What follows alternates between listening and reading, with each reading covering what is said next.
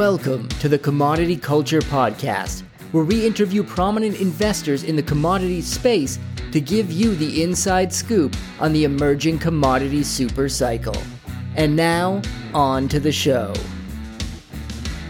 Hello and welcome to Commodity Culture, where we give an overview of the commodity space for both new and experienced investors. Before we dive in, standard disclaimer none of this is investing advice. Do your own due diligence. And today's guest began his career in private banking in Switzerland before he spent over 20 years working in London, where he specialized in the exchange traded derivatives markets. He is the creator and host of the Maneco64 YouTube channel and also writes about economics for Tyne Valley Express magazine. Mr. Mario Moneko, welcome to the program. Uh, you're, wel- you're welcome, and uh, thank you for having me on your uh, channel. Appreciate it. So let's get started with your own journey in investing. How did you begin investing, and how would you describe your overall investing philosophy? Well, I, I guess uh, indirectly, uh, I started investing when I got my first job in Switzerland. Um, I was hired by this small private bank or portfolio manager. And uh, in Switzerland, they, they have a, a pension system a private pension system and they invested for me. Uh, but I also got interested in trading, uh, which is a little different than investment. But yeah, that's how it started. Uh, I didn't, I wasn't one of those people who started out as a teenager or anything like that. I wasn't, I only really got interested in uh, the markets and trading probably in my early 20s. Nice. And how would you describe your overall investing philosophy? I know you have a, a, deep interest in real assets like gold and silver. Is that a key component of, of how you approach things? Yeah, I mean, I've always been a little bit, you know, not really mainstream. Uh, yes, uh, I guess the companies I've worked for, I've had private pensions.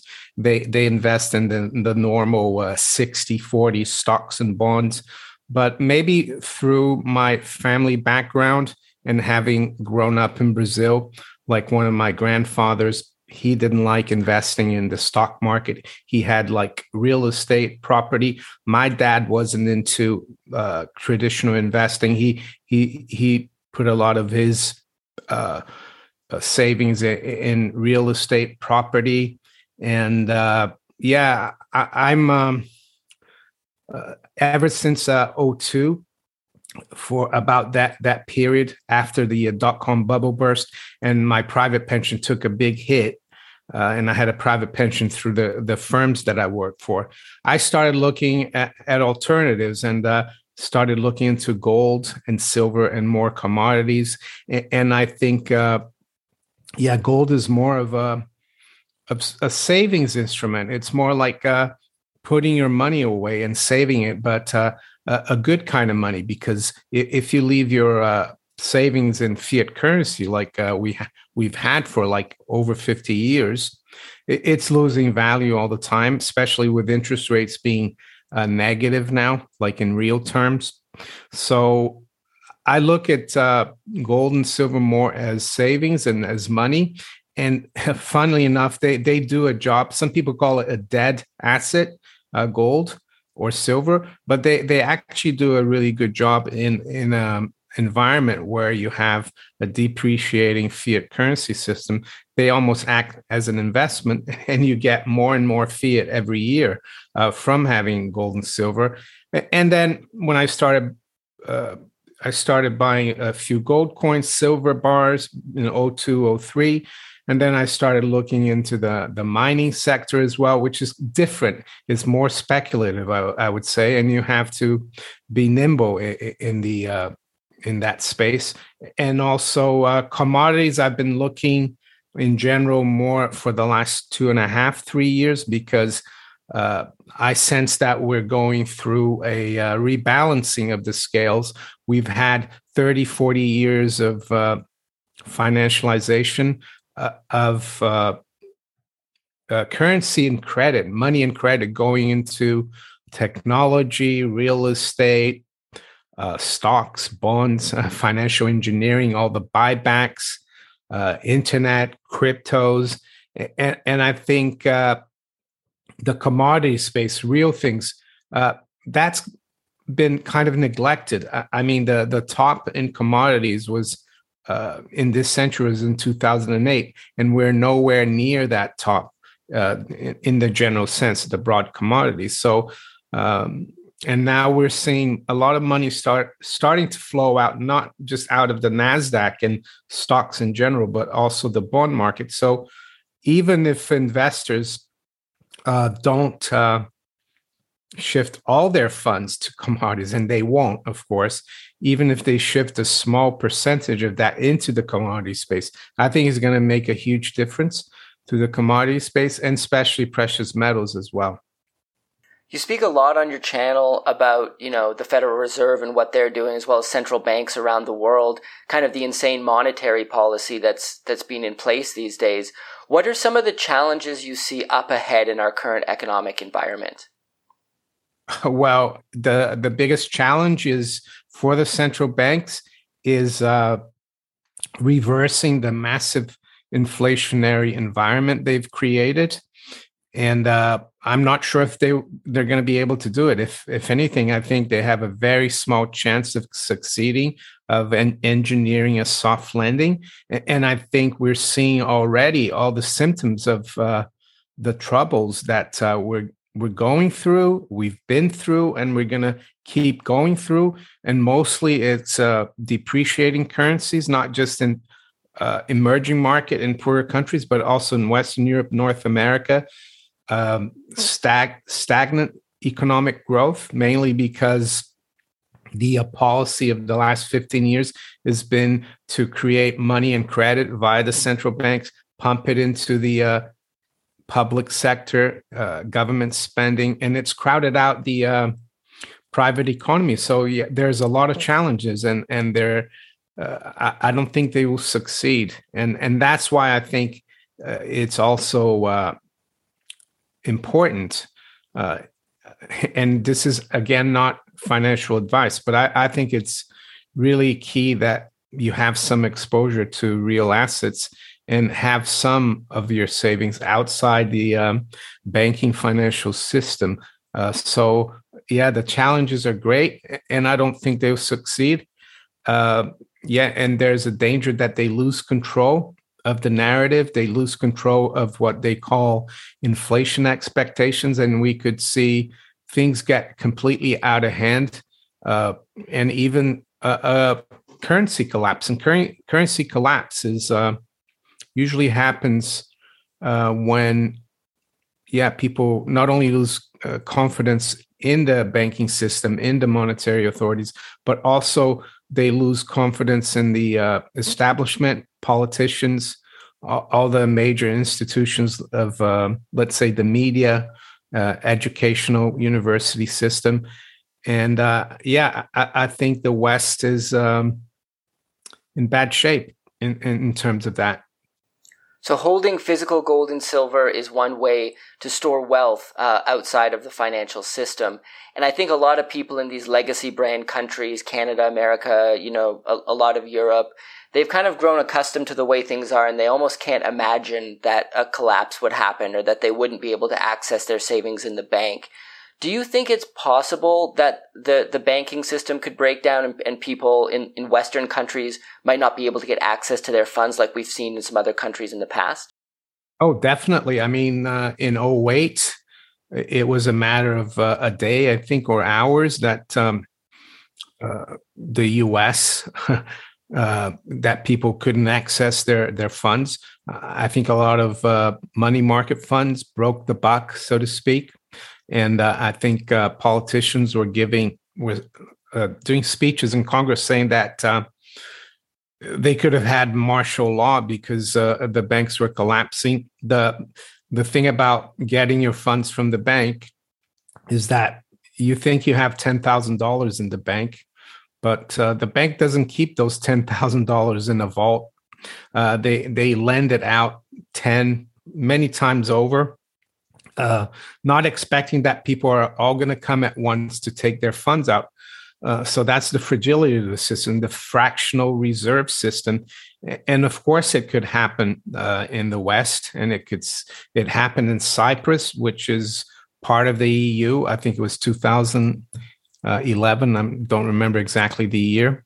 Uh, uh, uh, people that uh, had over the insured amount, I think it was 100,000 euros, they lost all those funds in the banks, especially uh, not just individuals, but uh, companies and businesses that had need to keep a, a large cash flow. So unfortunately for some businesses they they do need to keep uh, funds in the bank to run it it's harder but I, I, think it's imperative that people know that there is a danger. Your uh, the the funds you put in a bank are, are not yours legally in the west. They're an unsecured loan to, to the bank.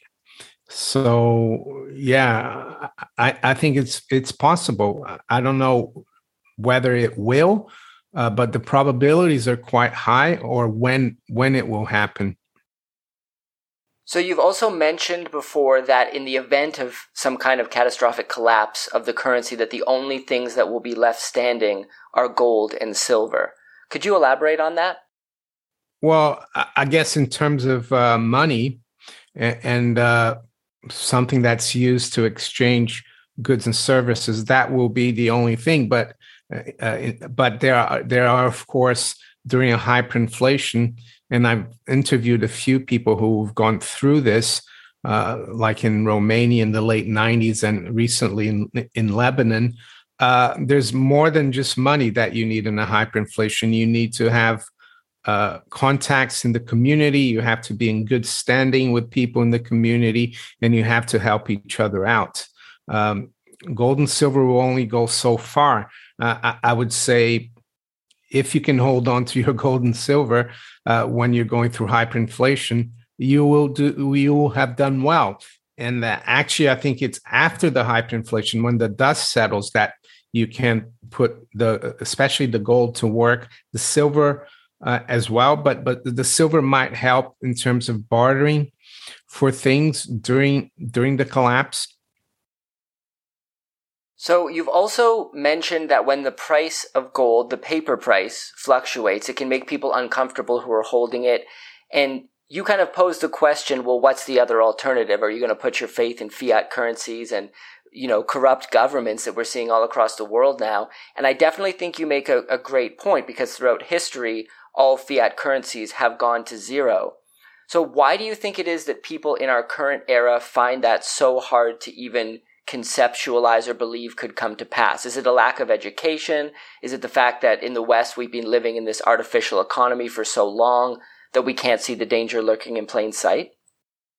Uh, well, I don't think it's the lack of education. I think it's just the, the wrong education because the people in charge of the whole system, uh, the, the, the financial uh, overlords, if you want to call them that, uh, they endow the universities. They they uh, buy uh, influence in government and uh, in the cur- curriculum uh, of the educational system, and, unfortunately, even in universities, unless you know, I, I, went to a university and I never learned about the things that I learned later on in life when I started looking into the system around after the dot com bubble.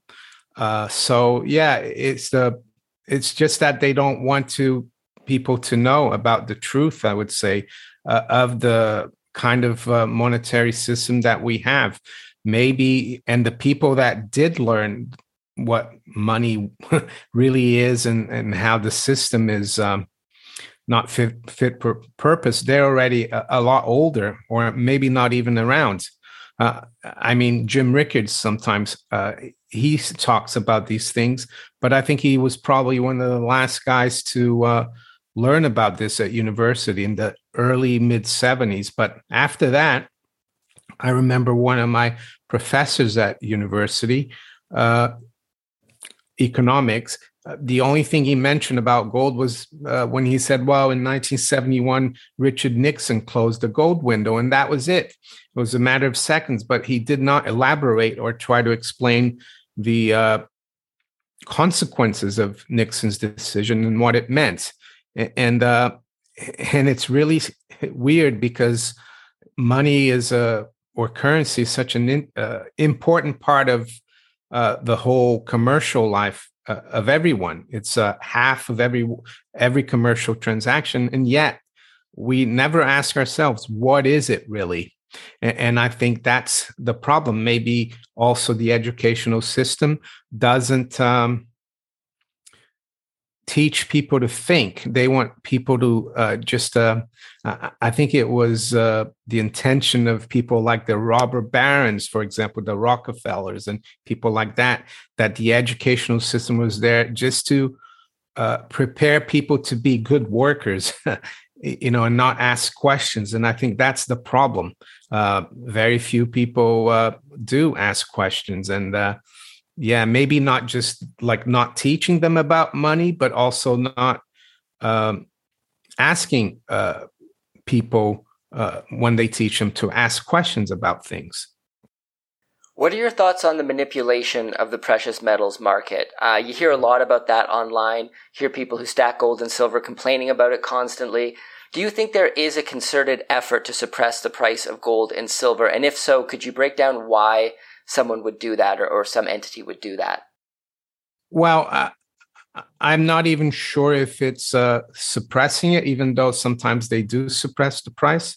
I think it's more to do uh, with the fact that um, they don't want the general public to realize that gold and silver are very safe and that they protect you uh, against fiat currency debasement because if a lot of people knew about that, they would they wouldn't want to play the uh, fiat currency game. That would implode uh, their system. They wouldn't be able to do a lot of the things that they do, finance a lot of their wars, uh, welfare state, corporate uh, welfare, and everything. And um, some people ask, you know, if they do manipulate and suppress the price, how come the price has gone up? over the long term? Well, because they can't keep it down over the long term because of the law of supply and demand. But I think what happened uh, in 19 uh, in the mid 70s when the U.S. made gold legal again, they had to find a way uh, to keep uh, the public out of gold. So there are some WikiLeaks uh, leak, leaked documents of correspondence between the State Department, the US Treasury, and bullion dealers in the Foreign Office in London, because London is the uh, center for bullion trading. And they uh, were asking the question what's the best way to keep the public away from buying physical gold and from you know acquiring gold and, the, the solution was to start a futures contract on the comex uh, for gold there had been already a silver uh, silver futures since I think the 60s, but no gold contract because gold was not legal.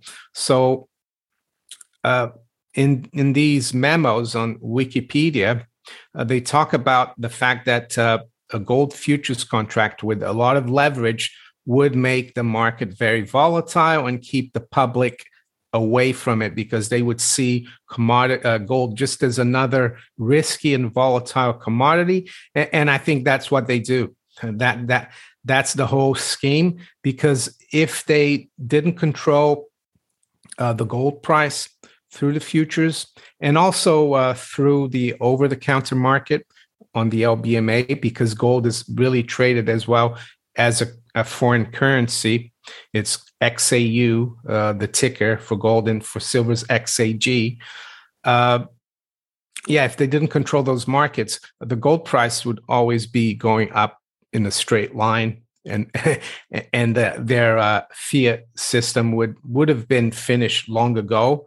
But eventually, uh, they will have to let the price go higher because, um, or else they'll lose a lot of the physical because uh, official holdings is only 17% of all the gold that there is uh, above ground that has ever has been like uh, mined for historically. So it's not that much.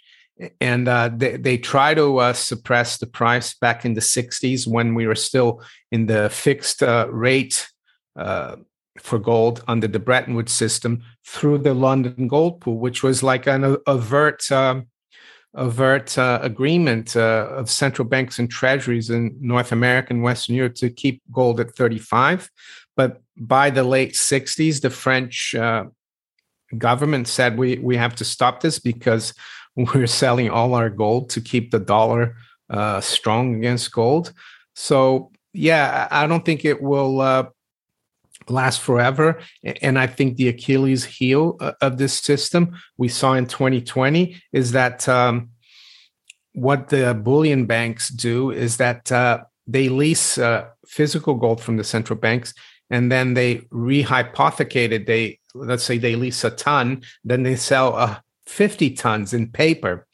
Um, but when people start asking for physical delivery, especially the very wealthy and the big institutions, uh, that's when the whole thing, uh, you know, th- that's when the bullion banks are going to have to cover, and they will know when that that comes because they they control this paper price. There's a lot of talk out there these days about central bank digital currencies. You know, uh, Christine Lagarde's been talking about it. Powell's spoken about it. Um, do you think that it's realistic that there could actually be a central bank digital currency that is widely adopted or forced upon the people and they just accept it? And, you know, the, there's a lot of privacy concerns with that. There's the fact they can automatically deduct taxes, track your spending, even potentially put a cap on or tell you how long you have to spend the money to kind of force you to spend it do you think this could come to pass? And in, in a situation like that, how does gold and silver help to protect us? So uh, the first question is whether we could have uh, CBDCs. I guess uh, our current system now, um, the currency is created mostly by the commercial banks, and um, yeah, the the banknotes uh, are printed by the governments or the central bank or the treasury um, so it's not really a central bank digital currency. Uh, for that to happen, you'd have you'd need the whole private commercial banking system to collapse. And then you go, you know, the central bank would be issuing directly. You'd have an account with the central bank. Uh, I think we already have digital currencies now, the way banking is done. But um, yeah, it is possible, and this could be the way that they want to take us uh, yeah, it would be a lot easier for the central banks to control uh, monetary policy. They would uh, be able to rein in uh, the currency in the system or pump the currency in the system. They wouldn't uh, have to worry about imposing negative interest rates because they'd have total control. They can track you already, which is something they can already do.